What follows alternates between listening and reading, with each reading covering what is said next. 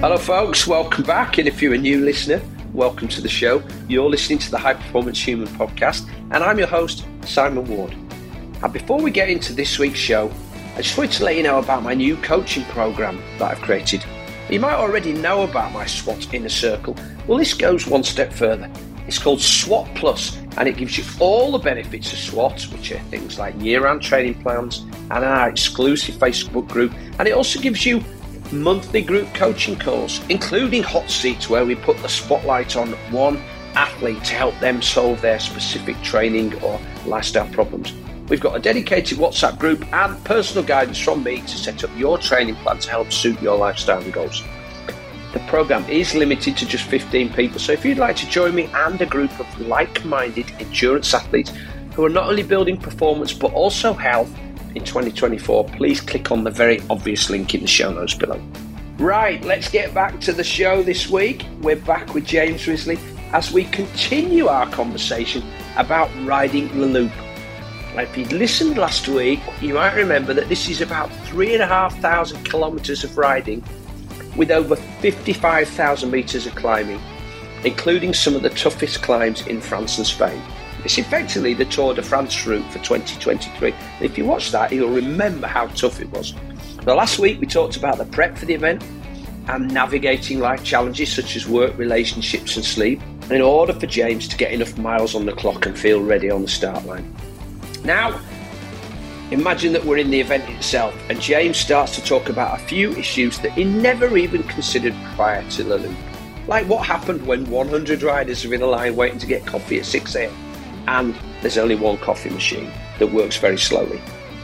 A challenge you probably never thought that you would get on a multi day event, but one which actually can put you in a bad mood for the rest of the day.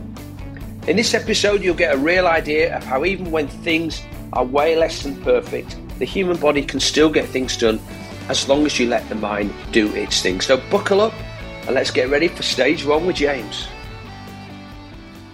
Let's move on to the event itself then. So you're doing exactly the same route as the Tour de France guys, exactly the same route. I guess you probably didn't do eight laps of the Champs Elysees um, in Paris. But apart from that, everything that they rode, you rode. But you rode a bit more, didn't you? Um, on quite a lot of the days. Yeah. So there were there were a few bits that we that we wouldn't do because you just couldn't get up them. So I can't remember. Oh, I can't remember exactly which bit it was, but there were some days. You know, one day they would finish around a racetrack. Uh, is it Navarro?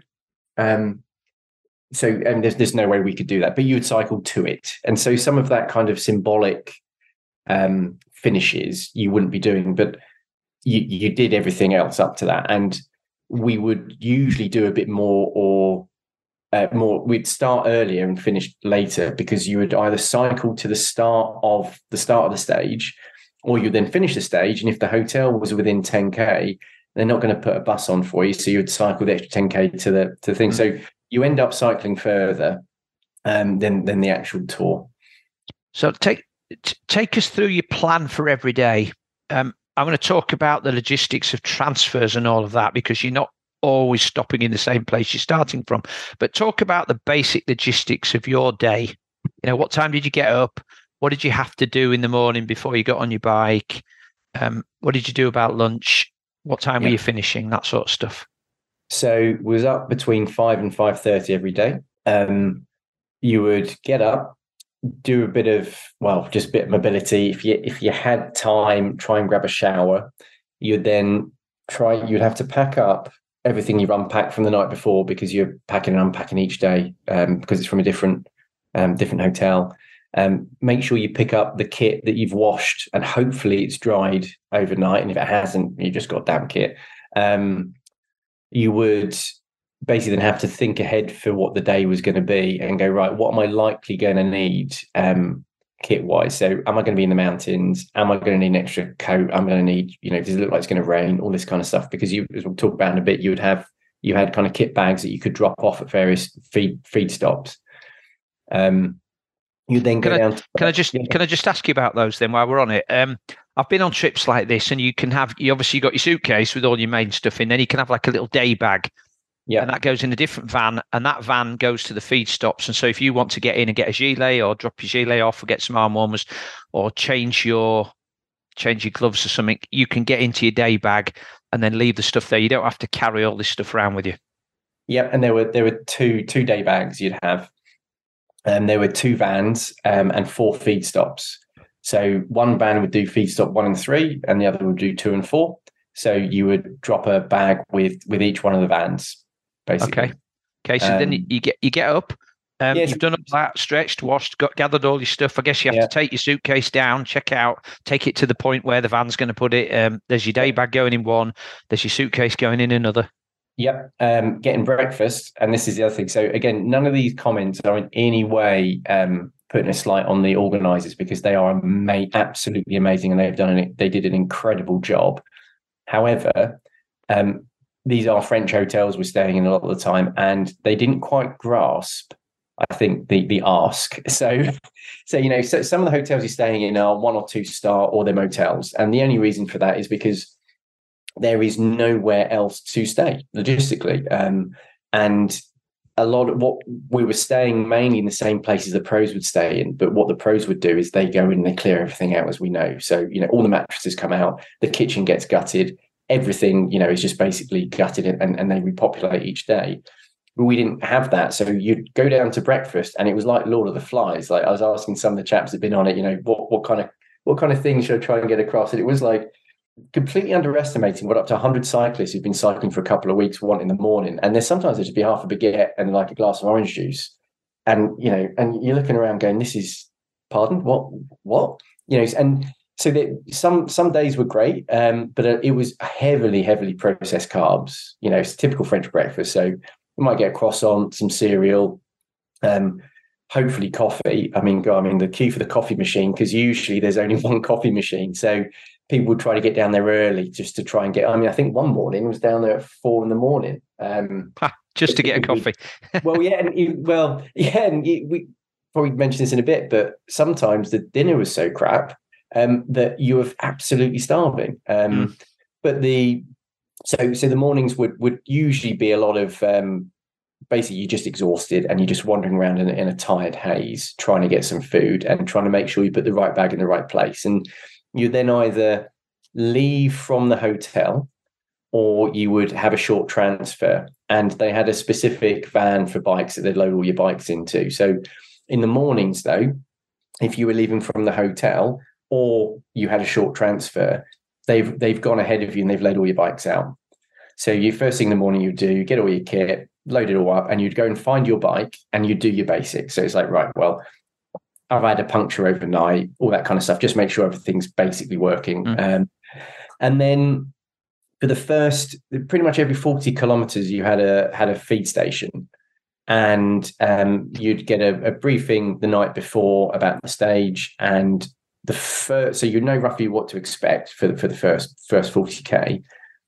But the way it worked was that you couldn't leave that first feed station until the last person had got there. Because what they wanted to do, which I think was a really, really good idea, was just say, hey, it stops people going off and doing it as a pure race every day. Hmm. But it actually makes it far more collegiate and coherent and you're all together, right? So um, you would get to that first feed stop and then you couldn't leave until the last last person had arrived. Um, the the food there was always a banana and some nuts or some um, kind of raisins and some cake. And then you'd have a little board where you'd have to sign your name, like cross your name off that you'd, you'd got in. And then it would tell you the next 40K roughly. So, you know, after 5K, you've got to climb this, then it's downhill, then it's this, and this, and this which was quite nice. So you could then kind of like break it up in your head. And we were literally, you're just cycling feed stop to feed stop. That's all, you, all mm-hmm. you're trying to do. Every, every single day, you're breaking it down into, you know, I just looked at it as this is essentially almost 100 stages I'm going to be racing here, you know, ticking each one off as we go.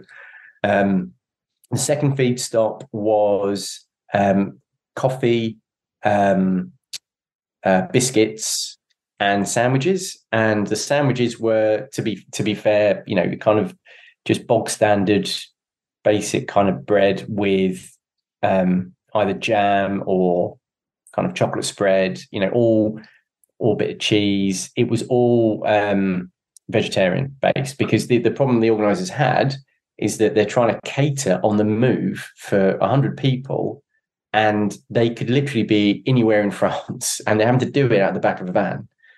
So they needed to make sure that the food was, you know, it wasn't going to go off. It was easy to get hold of and really easy to to make, you know. So we ended up basically not having much protein at all during well, during the whole day you wouldn't get much protein at all.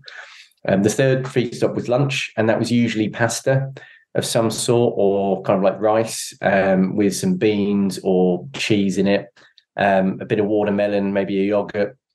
Um, and then the last feed stop was uh, it was always fizzy drinks, chocolate bars, and crisps. So it's literal crap. But you look forward to that because you, you know you've probably been out for eight hours or whatever, and you've got another could have another forty k after that.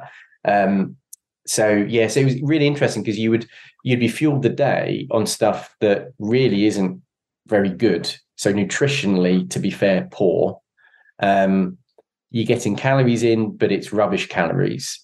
Um, and I came back heavier than I went, and I was bloated and you know water retention. A lot of people lost a lot of weight, but I managed to put it on somehow. But um, that was the yeah. So that was it really, and the great thing would be that at each feed stop you would usually have a mechanic um, around. So if you're having an issue mm. with your bike, they can have a little look and a tweak. And then as we were going through the day, depending on how you were doing as a group, you would you could stop and get a quick coffee somewhere, or you know we'd stop and run into a little and get some food or whatever if you're really struggling. And the the key really was finding a group of not just people that you click with because that was the most important thing for your mental health was finding like-minded people that you could sit with and be a grumpy ass with because over three weeks and i think i was probably guilty of this more than most people um, you are not always the best version of yourself mm. you know there are points where you are so fed up and pissed off and tired and you've had enough that you think you know what i'm done uh, let me go back to the food thing obviously you didn't know this in advance. I guess some of those people who'd been on this event before might have uh, had an idea of what was coming. If you were doing this again, would you would you take your own food? Yes, this is tricky in that I wouldn't take so things I wouldn't take would be gels. They'd be pretty pointless, to be honest.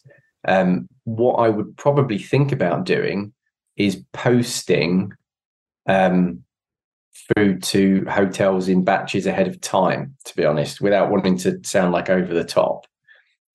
And I'm not entirely sure what I would send, um, but whether it would just be some protein powder or or something along those lines, or protein bars, or or something that's non-perishable but high quality food. Because the other issue we had was the dinners were also crap sometimes.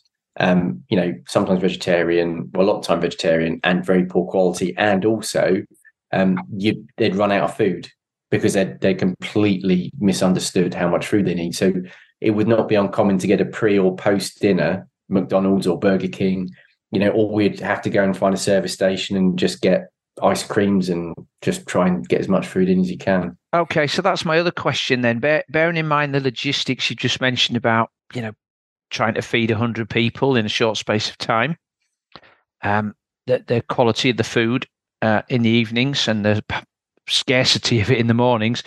Um, were you ever tempted during the day to stop off at, uh, uh, if you saw a cafe that was serving real food where you could go and get a, a croque monsieur or a ham and cheese baguette or something yeah. um, that would just you'd think oh this is like michelin star food um, yeah did, did you did you were you tempted to do that did you ever did it ever come to that yeah. did you ever like for instance did you ever go out and just get a big steak not not during the day, but um, there were. I mean, certainly afterwards. So um, a few of us would sometimes just go, you know what, we just we just want to go and find a burger or some meat or whatever, and we'd, we'd wander off. And and just to say as well, like the food wasn't always as bad as I'm maybe making it seem, but it was to a point that it's a significant consideration if you were to do it. And you know, there were points where, especially some days when it was absolutely freezing and the weather was awful, you would just go find somewhere to get a pizza and one once or twice we stopped off and got some you know hot hot fresh food um, Yeah, but it's interesting. You just get into a mindset, to be fair, of just chunking it down into 40k bits. And you don't always think of it like that. It was more the mm-hmm. when we'd finish a stage and you had to wait for a coach transfer that would then go off and get some food because we just if you had an hour if you've been out for eight or nine hours then you've got an hour's ride back to the hotel you you you just want food um so yeah okay so roughly what time did you start riding each morning i mean was there an official start where everybody departed together or could you could you all start leaving from say 8.30 between 8.30 and 9 um so you could stagger the start um it was usually about 7.30 we left most days. So you're either you're either starting the bike at seven thirty or you're on the coach around seven seven thirty with a view to then starting between eight and half eight, um, mm.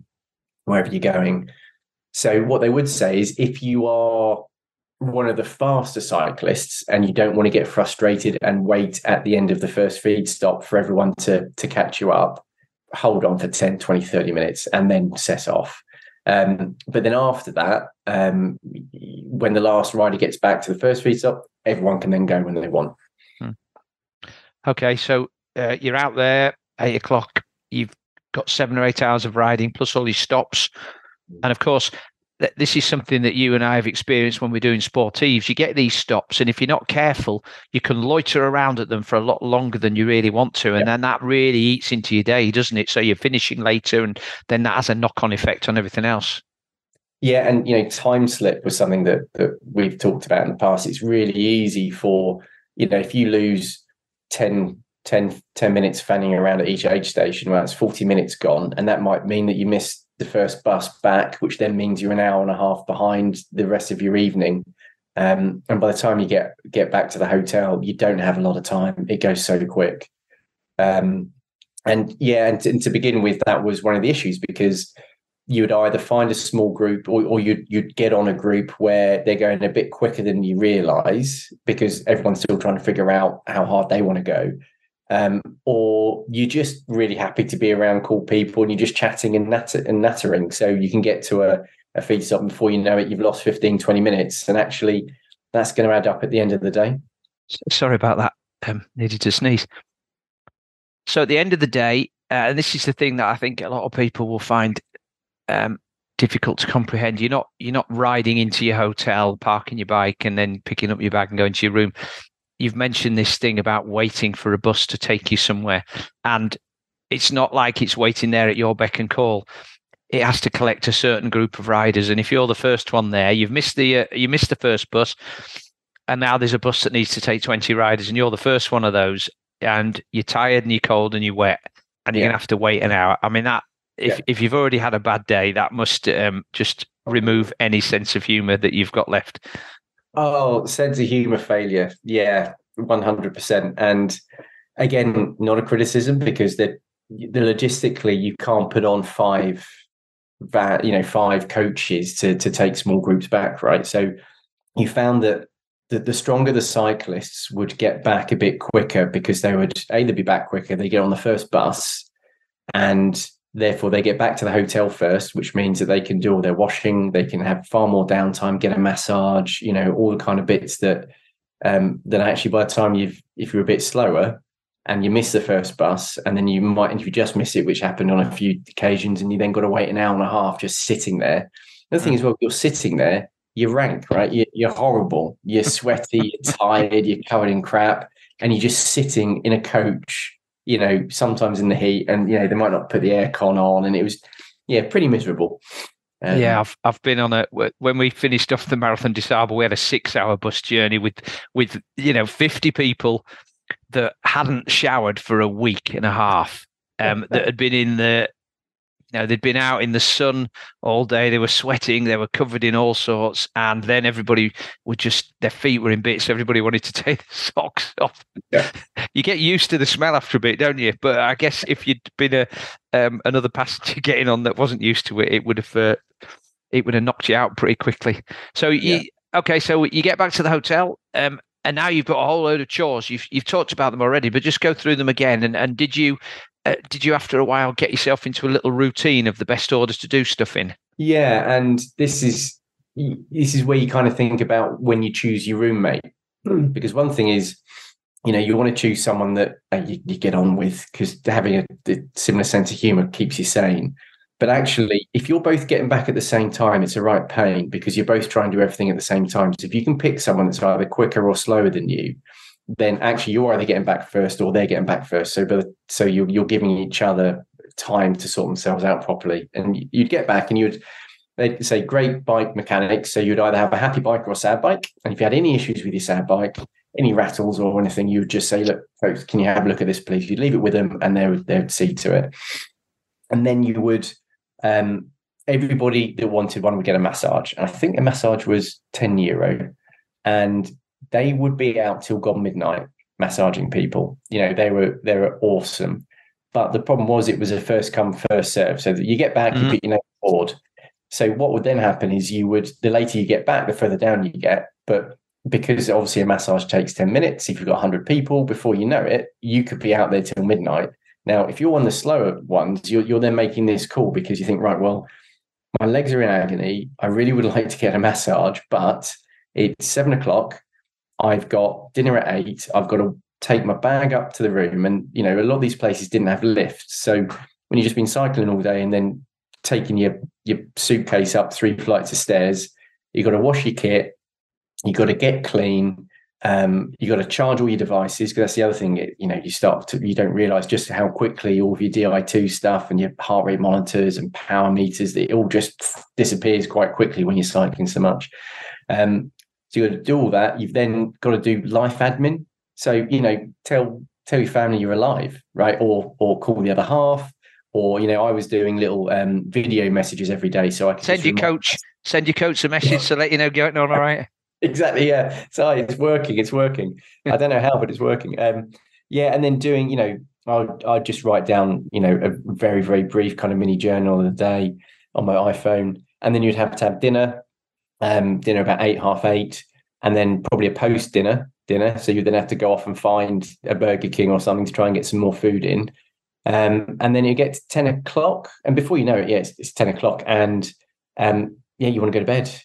And then bef- sometimes and the thing is well your sleep could, was was awful because you were in a different room each night different beds um, you couldn't always choose your roommate and sometimes you would there'd be up to six or seven of you in a, in a dorm in mm-hmm. bunk beds and you need one bugger to start snoring and you can't throttle them it's really so yeah you know there was there was some people that would go and sleep in the corridor because the snoring was so bad and they were so exhausted they just went and took their took their duvet and their pillow and just fell asleep in the corridor outside.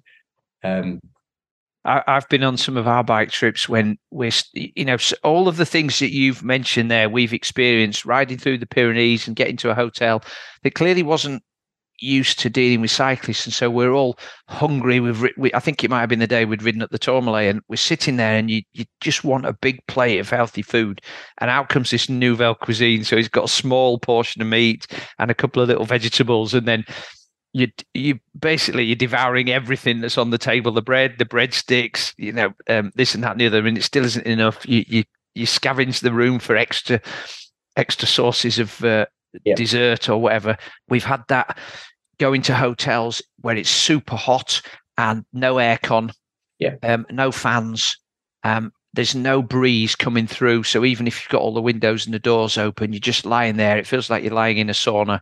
Um, your heart rate's already high because you've been riding in that all day. You're probably a bit dehydrated, and all you do is you lie there and you can feel your heart beating away, and you're not getting to sleep. And like you say, then there's that annoying thing about the guy in the bed next to you is fast asleep snoring, and you're wondering why it's him and not you. Yeah. Um, and then you do fall asleep, but but but then by the time you've you've you know, you feel like you've fallen asleep. It's time to get up again, and off you go. And you think, how am I going to get through another day? But you do, don't yeah.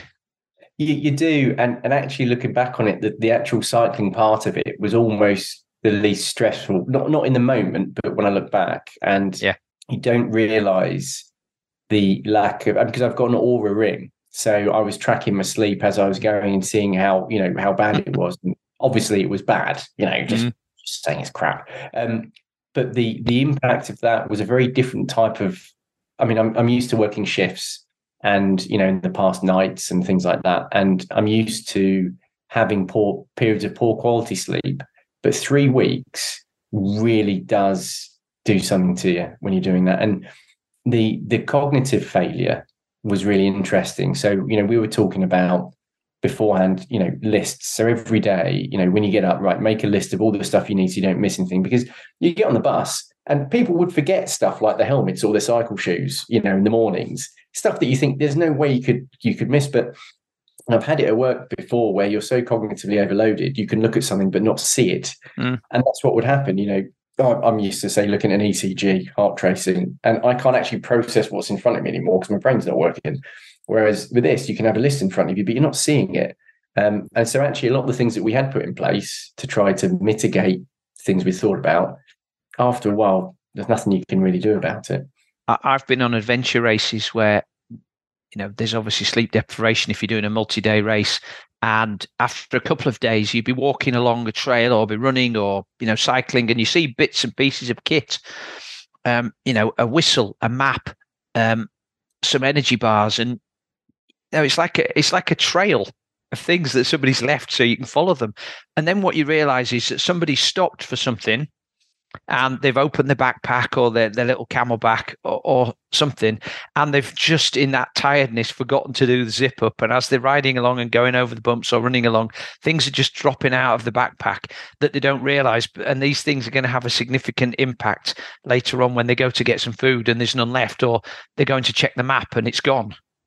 Yeah. Um you know and it, like you say it's it's just the accumulation of fatigue and that decision making and cognitive um, stress. And I, I, guess it's a, it's a lot easier now when you have a Garmin or you you Karoo thing that's telling you where the route goes. But still, there are times when you come to a junction when um, there might be an arrow there, or you you're still not sure, and you you you're trying to make a decision, but your brain won't function, so you're not really sure what way to go. And then you end up losing 20 minutes until somebody else comes along, and then you can take a, a joint decision on going the wrong way yeah. or the right way. And, and the thing is, so they don't give out GPX files. Oh, so really? It's, it's, all done by arrows. So the, the reason the Karoo thing helped is because it, it does it in real time. You didn't need to have a GPX file uploaded, and Garmin at the time didn't do that, but they do do that feature now. But um, part of the thing was the the relationship that the charity has with uh, the tour is really quite unique because the tour do not share information. Ah, yeah.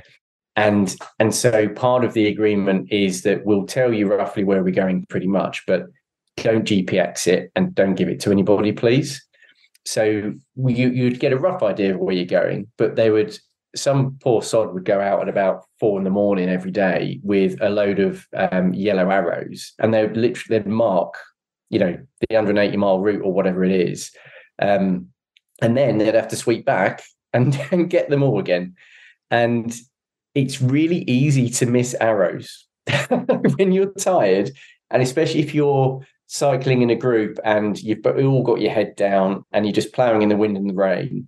Um, and you're not entirely sure where you're going, um, it is easy to, to to miss those. And there was an option on the big mountain days, or most of the days, to do a shorter route.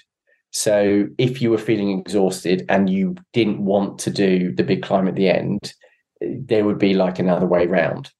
Mm. And that meant that you'd have at times multiple arrows where the routes were joining together. And depending which angle you come at it, it can either look like you go straight on or you turn right. And there was a couple of times where we ended up going backwards mm. up, up, the shorter route um, rather than going the right way. And and so yeah, really easy to make mistakes. And you say add on half an hour, 40 minutes for, for nothing. We've, as I said, we've done these big long rides that we've organized ourselves and we nearly nearly always have um, GPX files, which everybody has. But still, people take the wrong route. You know, I remember doing the Joux Plane and coming out of Morzine, and um, one of the lads who was ahead of me, uh, all of a sudden came up um, and caught up with me, and I'm like, "Well, where where have you come from?" He said, "Oh yeah, I, I took the I, I, went up the Col de Joux um, because he he either his map wasn't working or, or, something, and he asked he asked somebody, and he must have pronounced it in his Yorkshire accent, and they thought he'd said this route instead of that route. So he ended up going up another valley in completely opposite direction and getting halfway up, and then seeing a sign for so and so when he should have been going so and so, and then coming back down again. and then catching us up. And he, he probably cycled an extra 10 and 15 kilometers, but half of it was up a mountain pass in the Alps. Yeah. You know, that's that's partly um, sort of rider error, partly mechanical, and, you know, just partly bad luck, isn't it? But still, um, those mistakes can add up. And again, it, it all contributes to that sense of humor bypass. Oh, absolutely. And, and I went into this probably emotionally and mentally far more tired and exhausted than I had, had ever expected to go into it. Mm. And I, I, it did. This is being a polite way of saying I was a bit of a grumpy arsehole some days, probably because there were points where literally you just you, you're just done with everything, right? Um, and what you don't want to do is bring anyone else down. So there were times when a few of us would self extricate. You know, if you're sitting on that bus for an hour at the end of having just gone up a climb, you know, at the end of a, a 10 hour day or whatever, and you're like, right, I need to get out of here. So rather than sit down and be a miserable so and so at a big dinner with everyone, it's like, no, no, no, we're just going to disappear and just go and sit in silence. Was it ever? Was it ever a temptation? Was it ever a temptation to just say, "Oh, I'm going to sack it off tomorrow. Let's go and have a bottle of wine each"? well, it was. I mean, some people actually on them on the rest days, you do get the opportunity if you want to pay a single person supplement to have rooms on your own.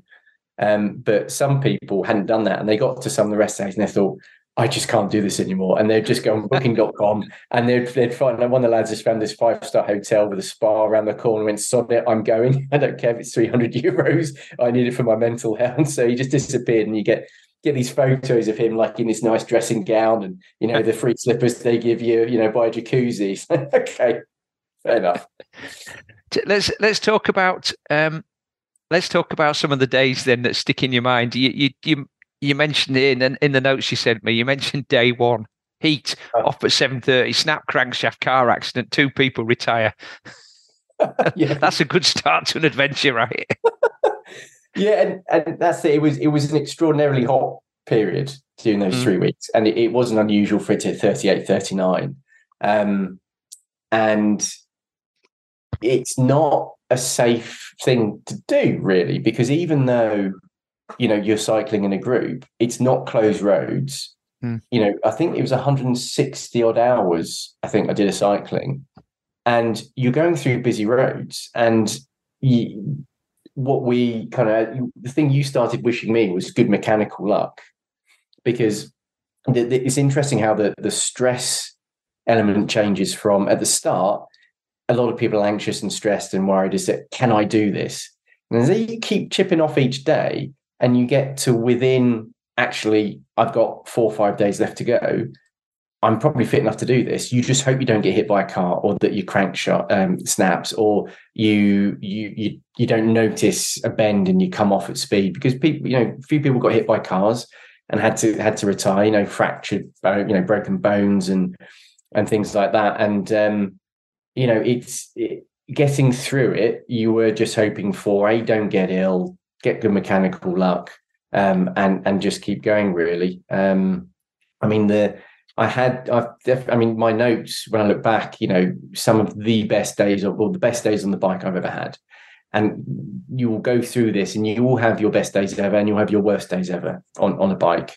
You know, there's an absolutely fantastic um, uh, lead cyclist called Emily who is um, she's an ultra endurance cyclist, and you know she she would talk us through each day, and you know so true at the start. You know you'll you you'll meet amazing people, and actually some of my best memories are the conversations.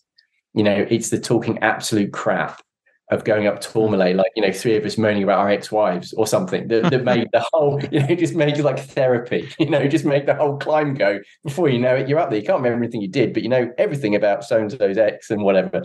Um, you know, and and it's stuff like that. And you know, when the lad's Bron having a nap, you know, he he he stopped and had a snooze in the field for half an hour because he was knackered on one of the days. You know, and it's it's stuff like stuff like that that you you remember. You know, it's um amazing people that really really humble you. If you ever need to be humbled, you go to this thing. It was interesting that I was probably one of the younger people out there. Some of that I think is probably down to the prohibitive element of cost and time you need to go and do it. But most people there in their 50s, 60s, some people in the 70s. And when you're just chatting about what these people have done and experienced in their lives, it's just amazing. I mean, all different types of backgrounds, all different types of athletic history. And, you know, the vast majority, I mean, you always get different, you know, characters that say, you know, you don't quite align with with you, you know, a bit personality clash or whatever. But just some incredibly great people. And and that for me is the big takeaway from it. I mean, we all met up in London about a month and a half ago and it was awesome.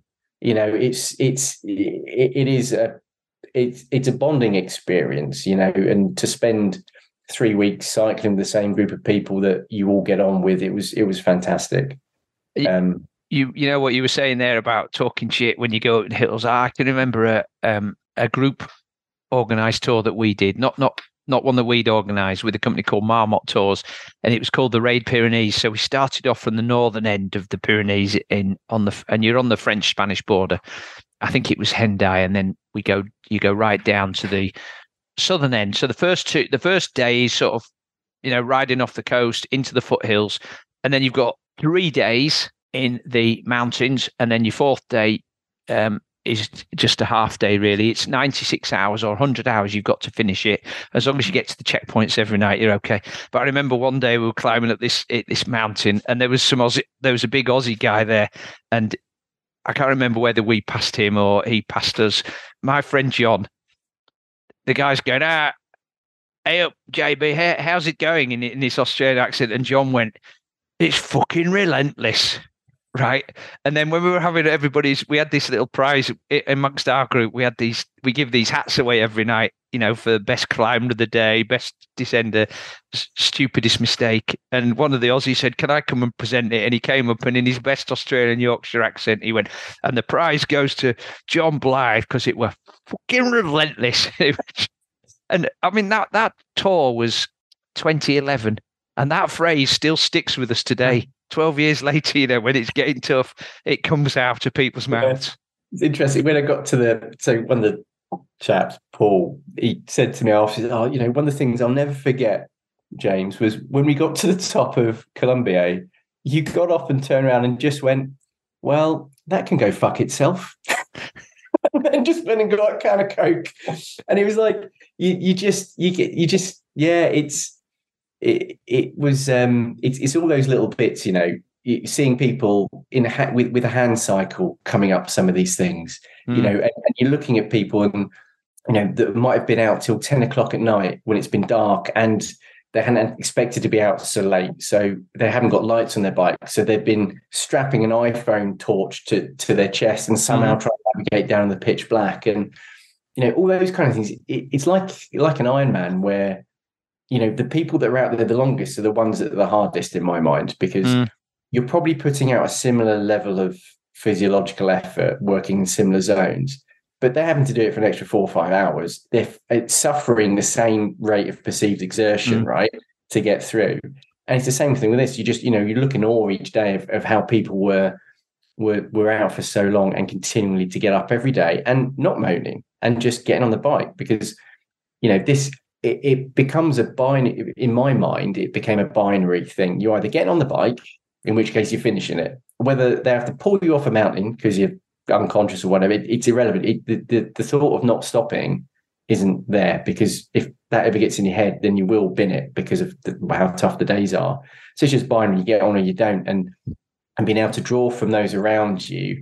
And also, to be fair, there's some really important people in my life that have, have been through some incredible, you know, downs, um, you know, uh, difficult situations, and being able to. I went out actually thinking there were three people in particular that I thought when tough get when things get really bad, I'm going to think about how so and so got through this part of their life because if they can do that, all I'm doing is cycling up a bloody hill. Mm-hmm. Um, so yeah, it, so it's more that stuff. I mean, the scenery all blends into one.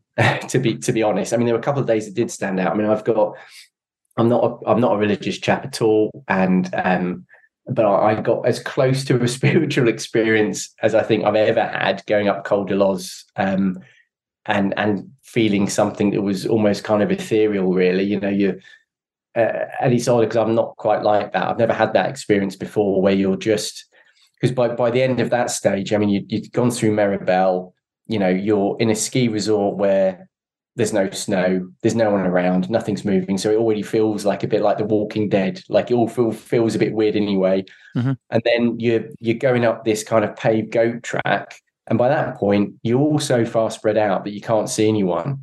And then you know the the sun goes down, it's getting dark, thunderstorm sets in, the fog sets in. All you might see is just a very small blinking red backlight in the distance somewhere. You you got cows with the cowbells going in and you're exhausted and you're mentally just completely gone.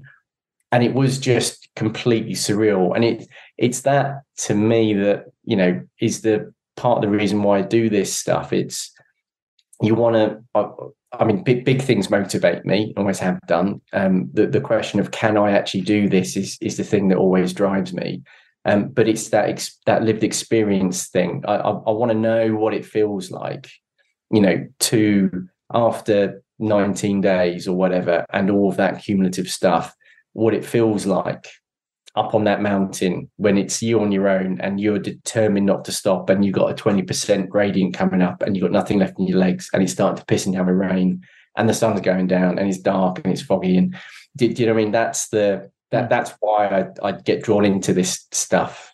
Um, mm. and, and, that so you know when you say you know what was the most memorable stuff, it, it's all of that kind of stuff. I hope you're enjoying the show so far and learning a lot. If you aren't already a regular listener, I hope you feel you might come back. Please make sure to hit the subscribe button so you know whenever a new episode arrives.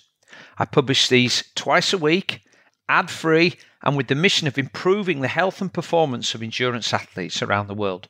And to help me, I'd love it if you could share the episode with one person you think could benefit.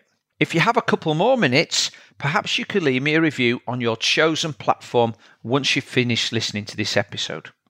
Okay, let's get back to the show.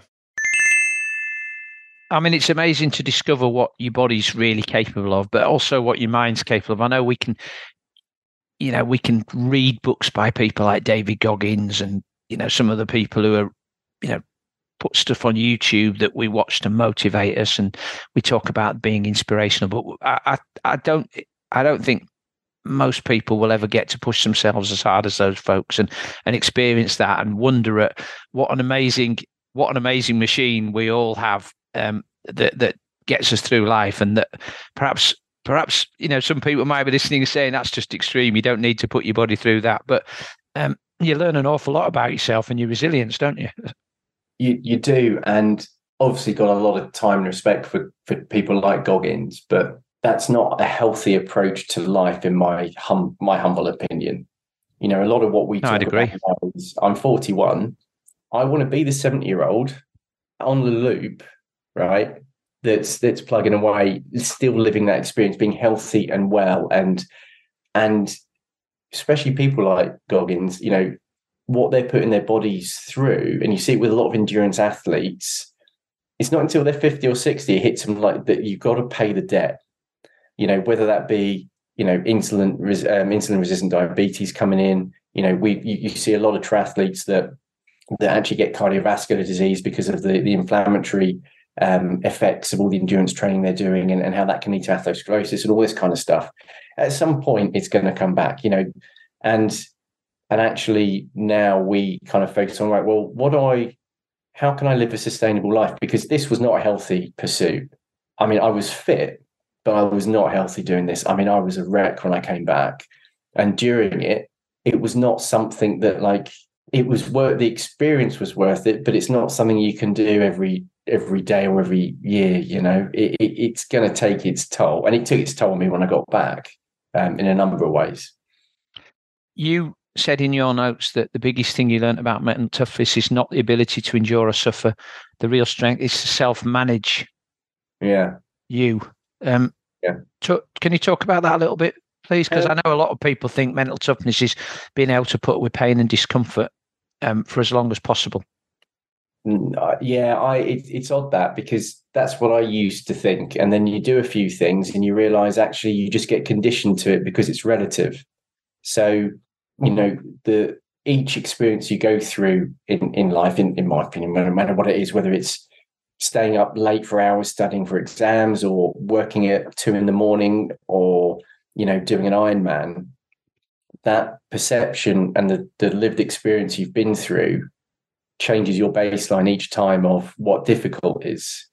And so to me this thing about enduring and suffering well it's just a it's just a personal thing. It, it's inevitable because if you're wherever you want to go if you want to push yourself a little bit further and explore what you can do next that's just a natural consequence of seeing where you're at at the moment and how you're going to get a bit further. And and what those words mean to people is completely different you know so what some people might think oh god this is really bloody awful. I can't to other people they're like this is normal. Like so you get conditioned. To so i i don't think of it like that because it's to me that stuff's really around are you motivated? You know so do you have a life purpose whatever it might be that inspires you hmm. to then be motivated to then have the self discipline to achieve the goal through the plan you've set and mm. and that's the hardest thing. The hardest thing i found in the you know the 10 months leading up to this was was the day to day right i'm going to get up again at 5 i'm going to go to the gym i'm then going to go and do a job that i'm finding very difficult. I'm then going to go back to a travel lodge i'm going to have dinner you know in the gym again or all these little bits and then I'm going to come back to an empty house, and then I'm going to go through all the repercussions of the of a relationship breakdown and all of that crap. What that to me, like being able to to manage yourself, be it not just physically but mentally, so that you can recognize how your life's evolving as you go through things and the effect that increasing stress levels is having on you and then self-regulate and try and manage yourself to get the best out of yourself you know it's as i think with a lot of this you see people that think if i don't hammer myself in every session it doesn't count mm. it's nonsense absolutely nonsense because you, you, either you overtrain you know especially for someone like you know just because we mentioned goggins I mean, he's broken his body a number of times. I mean, he's done a huge amount of damage to it through overtraining. It's enabled him to do great things, absolutely but is it through a healthy, sustainable mindset? I'm not sure. Now, when you then think about, you know, we talked about the burning, uh, the boiling frog analogy, because what I noticed over those six, seven months leading up to, to, to France was I had all these bucket little bits of stress in my life that I'd figured out a way to try to make them work then each bit was slowly getting more stressful without mm. realizing it. And it's that thing you can put a frog in water mm-hmm. and then heat it up and it won't realize it's boiling until it's died because it's just getting this conditioning to to the to the heat and the temperature as it increases so it normalizes it mm. and that's what happened to me i had started to accumulate lots and lots of little bits which were very very unpleasant and to my mind was like enduring life at that point, getting to all these little bits. Um, but actually, the real strength was how do I be really brutally honest with myself um, in what I need to do now to change and accept that reality's changed? And how do we then work together to put in a sustainable plan moving forward and then stick to it? So, just going back to that whole mental toughness thing and the you know the day to day grind. Uh, I've often had conversations. We we might have had one after an Ironman when folks say, "Yeah, yeah, I need a couple of day, couple of weeks to recover from this." And I'm as coach, I'm trying to remind them, look, it's not just the couple of weeks. You know, it's not just the the ten or twelve hours or fourteen hours, whatever you spent doing this Ironman. It, it you've been doing this training for six months.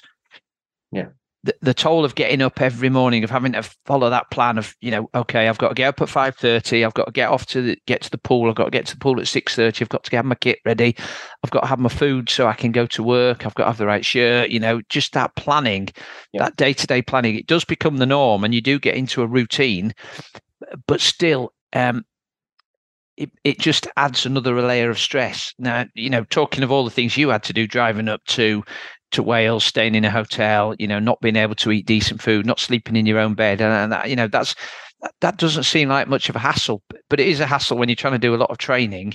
And then when you're coming home and you think, well, we'll come home to a house, we'll come home to a house that's nice and warm and welcoming, except you split up with your partner. So either it's a bit, uh, you know, the the um, atmosphere is um, you know, not very pleasant, or there isn't any atmosphere because it's an empty house, and you know, And you're don't coming back and yeah, they're all first world problems, right? They They're all, but but but what we're talking about is, I think, how you navigate your way through Mm. well, problems when you're trying to do lots of things. You know, because that's what I think a lot of people try to do now, isn't it? Is how can I do as many things as well as I can without everything imploding, and that becomes really hard. And you know, interestingly, we talk about it's the six months beforehand. I mean, I, I looked at the my TrainingPeaks numbers before before and after, right? So my acute training load uh, was 42 going out to France. yeah, Chronic training load was 102, and my training stress balance was 56. hmm So that's that's still quite a lot. I mean, a chronic training load of 100 odd is a reasonable amount of training, right? At the end of it, my my fatigue, my acute training load had gone up to 356 from Yeah. 42. My chronic training load had gone up to 215 from 102. And my training stress balance was 100 was minus 136. hmm Now that whatever you think about those metrics and how accurate they are, whatever, that shows the hole that you've put yourself in. And actually, you probably need to recover. You probably need a lot of time off just from that six month block getting to that reasonable level of fitness. Mhm. You know, when I came back, in theory, I was supposed to be doing um, Ironman Italy in September. yes. I, did, I, did- I, did- I remember. I remember having a conversation about that and saying, "You, you said to me before, what, what do you think about Ironman Italy?" And, and I think uh, I tried to be the sensible one among us and say, "Why don't we have a chat about that when you get back? See how Yeah. you feel." yeah, and, you know, I deferred it from the year before because I'd, I'd injured my Achilles. And the thought was, well, it's a flat course, only 400 meters of climbing. If I won't need to do any. I won't need to do any cycling for a bit. Exactly. I was like, well, I thought if I'm ever going to go and smash a bike, a bike record, you know, for me, it's going to be on the back of all of France. But you know, when I got back, I, you know, it was in such a mess. You know, I, I, I yeah, no way on earth that I was going to be able to do that. You've been. A, you have been in a bit of a hole, haven't you? Do you, do you mind talking about that No, absolutely. a little bit? Because Yeah. you know, obviously, there's the there's the physical toll of that whole thing. You know, and it's not just the riding. We talked about the disrupted sleep for three weeks, the poor nutrition. You know, so that, those have compound effects on your body, Yeah. pl- plus the emotional stress. Plus, then you've got to go back to work, and you, you know you can't take. You've had three weeks off, so you can't sort of ring in sick for another week. Um, so you've got to go back into that routine. Yeah. I mean, the the so the, the physical side was interesting in that, you know, some of the notes I made just going through the three weeks, you know, I've got here like my SI joints want to explode, you know, and there's a point where I thought that my the my my stem had twisted.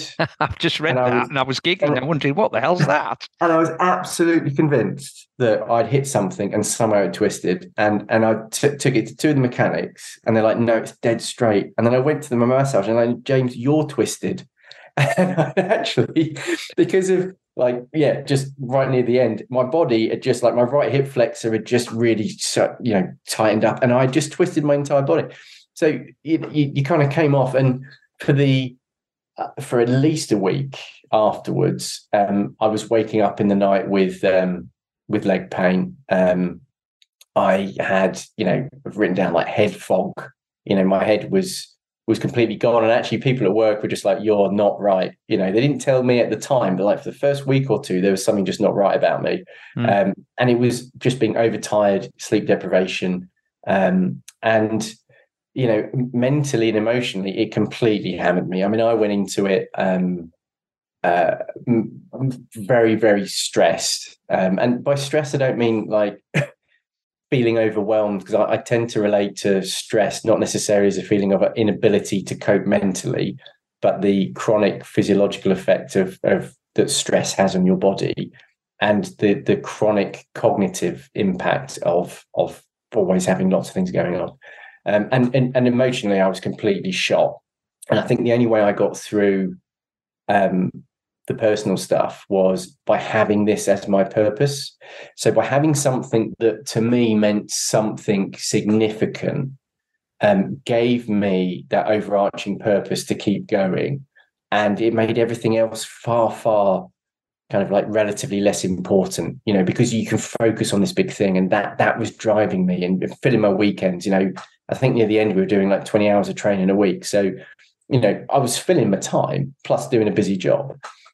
Um, but then I came back and massive anticlimax. I mean, it was it was bizarre. I mean, I on the last the last day driving going to Paris, like after after about three or four hours, you kind of you pull in and oh, my dad and my brother's there with all the other family members, and all that's the Eiffel Tower. Oh, are we done now? Oh, okay. Um, and it was like it was odd. You just yeah, and I know a lot of people get this, but the the anticlimax was was interesting. But then coming back, you know, I, I'd lost that purpose, and um, it then basically made everything else that I'd basically put off um, dealing with. I then had to deal with, but in a state where I was exhausted, and I got really low. I mean, I was depressed, and I had a really bad couple of months. Um, uh, yeah, really kind of like emotionally disengaged from everybody. Um, and we we actually stopped chatting, didn't we, for about a month or so because I was just like first time in first time in our relationship, James. You didn't talk to me.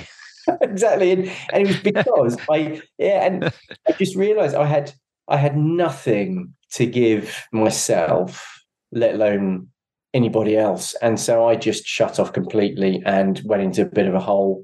I kind of knew that I needed time, and but what I needed to do was take all the pressure off myself. Mm so, you know, didn't do any training. Um, so I just went to the gym just to keep active, did some weights and whatnot, but nothing structured at all. Um, at all. We stopped chatting just because I thought I can't, I can't do this. Um, you know, I, I didn't because it felt like almost a failure every time we'd have a chat in the week because I was saying more things like, yeah, I feel like shit. I'm in a bad place. Um, I don't want to do anything. I'm, like, I'm, I'm going to use that. I think it's me, not you. Yeah, exactly. It was. Yeah. It's me, not you, size. Me, not you, Audie. Um, and uh, and and it took it did take me a long time to get out of it, but it was good in a way because I hadn't realised how much pressure I had been putting on myself. I'm prone to do it anyway, but especially with work. And it was it was good coming back and actually breaking and going I'm going to change my relationship with work. I'm going to stop being on my laptop at eight at night. I'm going to stop looking at it at six in the morning. If stuff doesn't get done, it doesn't get done. And you know, having those conversations with the people you trust around you at work, saying, "Right, self-preservation here. If if you think that I'm gonna that my performance is dropping, that's going to have to be okay for a bit." What's so? There's a couple of things there to, to unpick. The the first is this. This is a huge challenge and it requires a lot of preparation, not not just physical but logistical and mental as well. Mm. You know, and and yet you still miss a load of stuff. You know, things that happen that you thought oh, I wasn't expecting that, or oh, I didn't think it happened that way, and then you like you say you get completely immersed in that and for three weeks that's your whole world and i think you talked yeah. about it like you, you start out imagining that it's a big spotlight and you can see everything and then it just shrinks down into this tiny little beam laser focus on getting through yeah. the next day getting to the next checkpoint getting to the next feed yeah. stop getting to bed getting to start the next day and you really start being in the moment and just trying to get through it don't you and and that brings a lot of stress and i i think the sort of people who enter challenges like this like yourself in the main they they they they like big goals they like big challenges they like to have a lot on. They're they're sort of high achieving people. Um, but that in itself can bring problems, can't it? As as we've discussed, because the bigger the challenge and the bigger the high, probably the bigger the low. You know, and this certainly not in terms of how fast you rode it, but in terms of what you achieved, is a personal best on every single, you know, most cycling miles done in one week, in two weeks, in three weeks, most meters climbed, you know, most hours spent on a bike. But but um, to coin a phrase that I've heard before, a personal best result needs a personal best recovery as well, doesn't yeah. it? A longer recovery, and um, it, that whole I've again as you know in 30 years of coaching, a bit like you will in the medical business, you see things coming up again and again. Folks saying, "I'm going to do this event," and then I'll at the end of the summer, after I've had a few weeks off, I'm going to do this one, not realizing the enormity of the recovery process that they've got to go through. And as a coach, I shudder sometimes, but I don't want to I don't want to burst somebody's bubble, but also somebody has to be the voice of reason when when somebody's really focused. And the stress that you mention about, you know, what's in your life, what's happening with the breakdown of relationship, the traveling, and the job, and the training. It, it's sort of more obvious from a coach's point of view, but you've got to try and somebody's fixed on doing this. You've got to try and help them work through it as best you can. and um, it, and and sometimes let them work out their own issues. You can't you can't you know it's like telling somebody the stove's hot, but they're still going to put their hand on it and realize for themselves. Yeah, because there's there's always that thing of knowing something and believing it, isn't it? And um, yeah, uh, it, it, was an incredibly intense experience. I mean, the, the, it was a proper pressure cooker, um, and and not not because other people were putting pressure on you. It was just you you feed off the environment around you, right? And everyone's going through the same thing, and and so it does. You end up getting worked up quite a lot, and you know this is what you know. Just going back to think about how I perceive mental toughness, right? Now, when I came back and I broke a bit or quite a lot, now, I was suffering and enduring in that point, right? But that's not me being mentally tough, right? The, the mental toughness was the ability to pull myself out of it by making the difficult decisions and having the self discipline to go, I need to think about a way out of this. And the plan I'm going to have to make is not going to be one that I want, but it's what I need to do and stick mm-hmm. to it in mm-hmm. order to get myself out. And and and do you see what I mean with the analogy? Yeah, I do. And I there's a whole point in there about you know there must have been times when you got back when you know I know we'd had some of those conversations in the early weeks when it felt must have felt, felt like the walls were closing in on you and you just wanted to curl up in a corner and cry and yeah.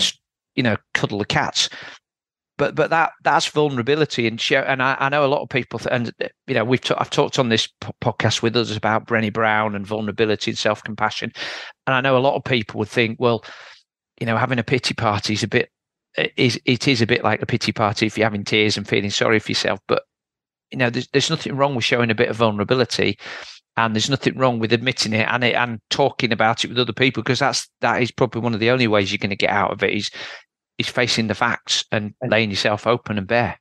Agreed, and and I think there's a lot to be said about there's a difference between a victim mindset and life is not fair which is a mindset and and and that that is that is I agree is not right which is very different to acknowledging that we're we're not machines we're human beings we're emotionally driven machine driven beings right and um it, it it can be entirely normal for you to process life events and come out with these feelings and emotions mm. now it's how you deal with those and reflect on them and manage them moving forward that that is the difference you know because you either go oh my god life's so fair everything's fallen up everyone's you know people have left me life's hard blah blah blah blah blah it's so fair it's, it's unfair woe betide me or you go this is really shit i'm going to allow myself to feel this because it's a legitimate response to to what's happened but i'm not going to let it define me it will pass and then i'm going to pull myself together can get on with it and figure out how to live a happy, healthy life mm. rather than woe betiding me that everything's unfair because life's not fair. It's not a bloody fairy tale, you know, and it might not be all right in the end. Which is, I think, one of the big fallacies that we we get told when we're young. It'll be right in the end. Well, it bloody might not be. Do, do, you know? You and I were talking about watching that program Billions, and in there, there's a chap who keeps saying, "Well, whatever whatever's meant to happen will happen." Yeah, that's yeah. like the whole fate thing, isn't it? But um, so you, you've obviously learned a lot from this, um, and th- there's been lots of lessons about physical preparation and mindset. Um, and not wanting to let the grass grow, you've decided to take on a big challenge next year, um, which is the Dragon's Back, uh, but it's more of a foot race. This well, actually, it's not. Let's not call it a race. It's a foot challenge. You're not going. Yeah. You're not taking the bike, um, but yeah. it's multi-day. Uh, involves similar physical challenges, but what I'm more interested in is having reflected on the loop mm. and the planning and preparation and you know the daily logistics of sleeping, yeah, fueling yourself. What lessons have you learned that that that you're going to take into that um, yeah. whole experience, and what what would you be recommending other folks who are taking on these big multi-day challenges? I think that the big thing for me is understanding why you're doing it in the first place. So, you know, maybe 20 years ago, um, I would have done things to define myself by them, to derive a sense of self worth and self esteem and confidence from, so that you can portray this external thing to the world. And perhaps when you you lack confidence and and you know inner security and whatnot, you you derive a sense of self worth from the achievement. Mm. That's that's not a sustainable or healthy way in my mind of of, of kind of, of of a motivation to to do big things. Now, you know the when we the reason that I've looked towards a dragon back, and that was after a period of of really having a bit of thought and a bit of self reflection because I am goal driven, and that's not a good or bad thing. It's just what it is. And I need to manage myself and manage that element of my personality well, because if I don't, then I won't be fulfilled. Um, so I then started thinking, right, well, what what's going to be something I can do healthily and that will help keep my mood high? So getting out, training, structure, fresh air, right? So I want to go and do something, right? Well, I don't really like swimming that much, although I'll do it if I have to. Mm-hmm. Um, and I've had enough cycling, so I wonder if there's, you know, some kind of ultra or something running around. And because I'm now working in Wales, and you know, there's some incredible colleagues that I work with who have done the Dragons back and they do ultra runs, or they do mountain medicine, or the helicopter rescue stuff, or they crew on it. And a lot of them were talking to saying, James, have you ever thought about doing this or come for a run, come spend a weekend up here? And so I thought, well, this would actually be a really good social thing because I've become more professionally and socially isolated as my personal situations change and I've become more senior in my organization. So I thought, well, that, that ticks a lot of boxes, gets me out, gets me in the mountains, which I like. Um, and you know what? I don't know if I could do this because I've got crap Achilles. Um, mm-hmm. They keep going.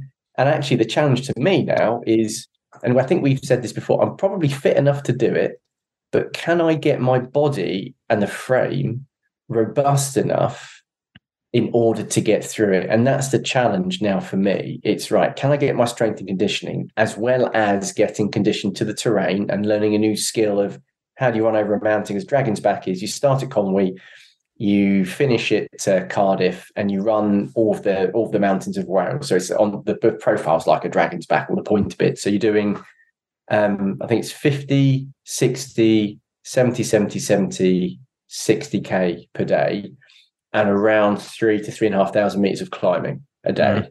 Mm. Mm. So and, and it's you know backpack, you're, you're camping and stuff like that. So I thought it's stuff I've never done. So it'd be new, it'd be a new challenge. It's a new, it's a new kind of way of thinking. Right, how am I going to prep for this? I don't know what it's going to feel like on day three of having slept in a tent, of having covered 150k and being exhausted, not having had a wash and all this kind of stuff. So yeah, yeah well, and not only that, um, I don't know what your food's going to be like. You know, you talked about the food in France, but you were getting food in France. Are you carrying your own food here? Is it like um is it like an army mess tent that you're going to get where they're just they're just putting together potatoes and a bit of meat for you and you get in and you have that uh, or are you carrying um, meals ready to eat type of rations in freeze dried where you're going to have to cook your own stuff up at the end of every evening yeah, and and that's the thing, right? Because one of the, the notes I said to, to you first bit was right. I need to sort out the protein element because I really suffered from the fact I was just eating carbs, mm. and, and this event will be that kind of mess tent thing where you get food, but it's likely going to be vegetarian again, uh, so it can cater for everyone and stuff. So,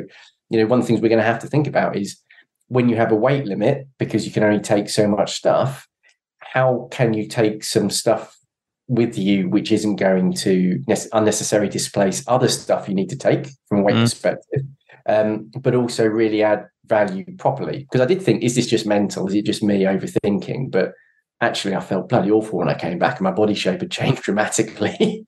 um, yeah, but yeah. there's again, there's that whole. Um, you know, I remember when we did the marathon des Sables, people, I took some um, ready to eat meals that I'd got special mountain food I'd got from these people, and um, you know, honestly, they might have been nutritionally good, but they didn't taste very good. And after a day out in the desert, you know, and you, you you're walking, and so again, you had to carry all your food for the whole week. So you know, I had to balance out having a heavier pack versus you know burning more energy carrying that heavier pack. Yeah. Um, and in the end, I chose pot noodles, and ev- everybody said, "Well, that's not very healthy." And I remember speaking to somebody who was a he was a special forces soldier, and he went, "You don't want to be healthy in the desert. You just want to survive. You've got to eat calories. You yeah. can. There's plenty of time for being healthy when you get back." And but they were the tastiest meals I'd had because they they had lots of they had lots of salt in. They had carbohydrates. They they yeah. did have some protein, even though it was freeze dried. Um, they had lots of fat. Um, yeah.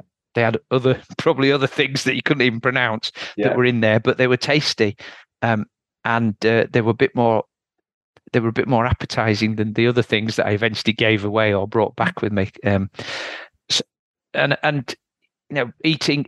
I think some guys even took bottles of olive oil to put on their food because oil's got lots of calories in, and you just Yeah. you're just adding you're just adding calories because that's what you need. Yeah. Um, but but you've got to put any aside any notion of ethics or um, as far as you can or or health, haven't you, for a few days? Because because like, like you said, doing what you're doing is not really healthy. So there's no point in trying to offset it by eating healthily. Exactly. There's, there's no point doing that and trying to eat clean as you go. You you just you know what I mean. And you know, I'm and- doing. I want to stay healthy, but try not walking 80k a day. Then exactly. And and I think that's the thing. You know, just going back to the thing you mentioned. You know, I, you know, what what's the point of doing? Or is what what have I learned from it? Or it is just that figuring out the, the why really you're doing it. And um, because I have thought, right, well, if I do this, because I generally don't know if I can do it. I'll, you know, am I going to get injured? Um, and and also, it's a it's a really difficult thing to do technically because you a lot of it's unmarked. It's not even trails. You're just literally going over the mountains. So the likelihood of getting injured and doing yourself harm is really high. And, and one thing we didn't quite touch on too much was the risk of getting an infection, right? Because Mm. you know we were having alcohol gel at the end of each feed stop because people were getting diarrhea and vomiting from picking up bugs. So the likelihood of getting ill and then getting wasted, all that kind of stuff comes into it. Yeah. So, um, but because I have thought, well, if I do this, what do I do next? But the, the point is, you don't know. Do this, see what it feels like, kind of live it, breathe it, and then see where life is and what you've been spat out as afterwards. And then take some time to decompress and Mm. think. And then think about, right, now what inspires me? You know, and, and think of it along that way. It doesn't, it- do you know what I mean? That's how I I would do. because how far do you take it? You know, you can you can run Land's End to John O'Groats. You know, you, you can you know run run Britannia. I think with Rat Race they do it over five weeks, right? You can go and swim the Channel. You could go, you know, you can do the transcontinental bike rides, whatever RAAM, whatever it is. There's always something that is further, harder, longer, looks more insane or whatever. But the point is, it, you know, are you inspired by it, and are you going to be able to is the process going to kind of nourish you personally as you go along the journey of trying to get to the start line, which is all you can ever try and do is get to the start line. The rest is, you know, a lot of it's got out of your control, right?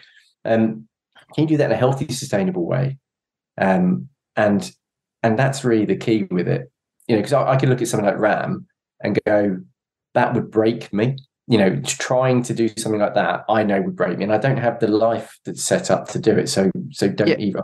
Yeah, but on the other hand, you could find a way of doing RAAM that where you got seven friends together and you shared a Greyhound bus and you did it in a relay, but not trying to go flat out for an hour, just riding for an hour and then getting off and you're on the bus and you know if you want to stop in a hotel uh, you know you don't have to keep going non-stop so it's through the night. Um so you can basically just do a cycle trip across America with your friends. You can ride the same route. I mean, look, let's face it, none of us are going to break a record either as a relay team or as an individual. So if you Yeah. want to if you want to look back when you are 60 or when you've got grandkids and think, well, that was an adventure, then make it an adventure that you share with friends so that there's something to at least swap stories about um, with other people. And, and actually, the, the thing that I would like to do is, and, and a few of us, of us have talked about this that we're on the loop, is do the Giro and the Vuelta, but ourselves, but do it in a different way. So now we've gone through this, we know actually we want to stay in nice hotels, and you know what, we want to have nicer food, and you know what, um, what we'll do if we have ten or fifteen of us, then we only need one one bus, you know, and we'll hire someone who's a mechanic to come with the van and do the feed stops, and we'll choose the route. We'll, we'll choose the best stages. Yeah. Over the twenty-one for for the Giro that they've been, and then we'll do it for us. Do, do you know what I mean? I, I I know exactly what you mean because after we'd done the Marmotte trip in the Pyrenees, and it was a good trip, we all agreed that they were good organisers.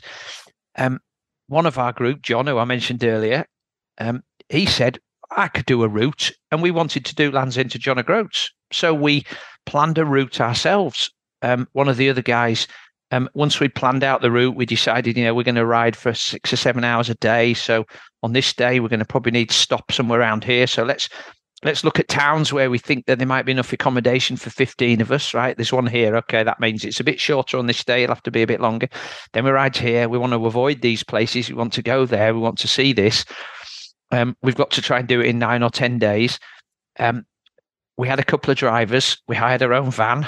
Yeah. Um, you know, and then having done that one, we then rode from one of the guys had uh, and his family and friends had some ski lodges in Austria. So we we went from there to another guy's place in Austria, uh, in France, after say after everybody when we were skiing one time saying, "How far do you think it is to ride from here to Jeremy's place?" I don't know, probably about 800 kilometers. Do you think we could ride it? Do you think we could? Where would we go? And then, you know, over more glasses of wine, and and then yeah. having done that, we then decided that we were going to um, ride through Italy and go from Austria down to Lake Como and then stay there for a couple of days. So we went through the Dolomites and did the Stelvio and all of those iconic climbs. But we've organised it ourselves. We've had our own drivers. We've, as you said, we've organised our own hotels, which are probably three, four star, a five star one yeah. at the end. Um, and we've had much better adventures. And, and it's a little less stressful, but but stressful you know, it's hard work. And and when we went to Italy, it was the same temperatures you were experiencing, 38 to 40 plus every single day. Um, and and and roads and roads been uh, um, closed because of either a landslide or you know um, the the tarmac was unrideable, and so we had to go a different way. So we had to reorganize the whole route. But it's but they but, but these are things we still talk about. You know, ten years on, um, and yeah. Um, it's enabled us to see some amazing places and experience some amazing things. And I, I, you know, it seems to me, certainly for me now, I get far more enjoyment out of doing something like that than I do out of um, going and doing another Ironman, which I've, you know, you and I have, we've done enough of those that we don't perhaps need to return to that to for any yeah. sense of purpose.